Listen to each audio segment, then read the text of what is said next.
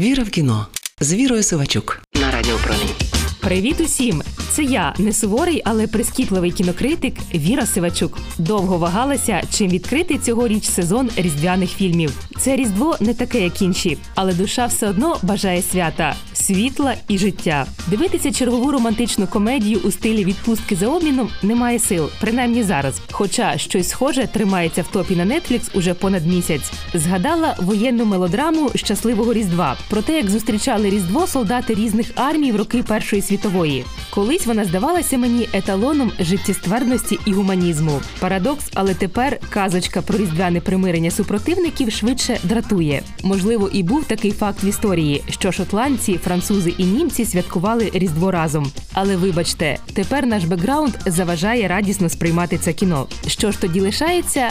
Правильно, мультфільми і класика. Згадайте, від чого кайфував Кевін Маккалістер у фільмі Самодома, коли його рідня мчала в різдвяний тур. Так, від чорно-білої класики. Я зрозуміла, що хочу бути як Кевін Маккалістер, і вімкнула головну різдвяну мелодраму минулого століття. Називається вона Яке дивовижне життя. Режисер Френк Капра, США 1946 рік.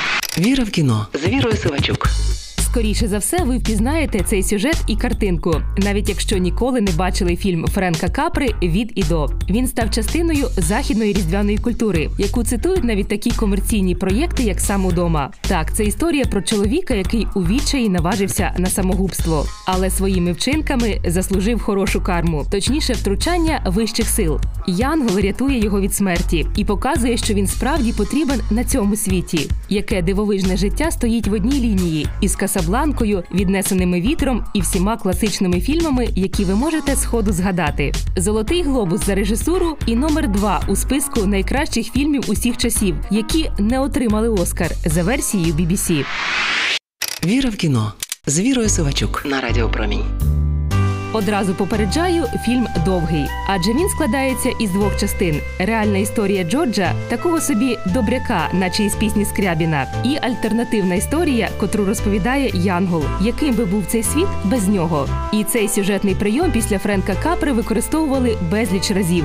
Звичайно, картинка трохи незвична для тих, хто звик додому дракона чи Венздей. До речі, у фільмі Яке дивовижне життя був свій вірусний танець. Просто в часи Френка Капри його не можна було залити на YouTube чи перетворити на флешмоб у Тіктоку. І, звичайно, сила класики у вишуканій простоті чорно-білої картинки, затишній атмосфері, виразній акторській грі. Тут у нас голівудські улюбленці того часу Джеймс Стюарт і Донна Рід.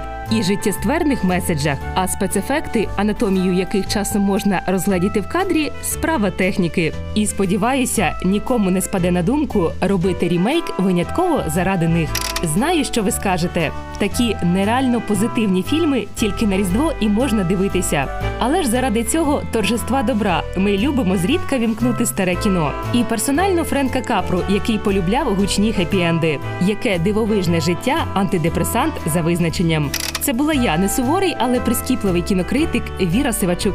Почуємося. Віра в кіно з Вірою Сивачук на Радіо Промінь.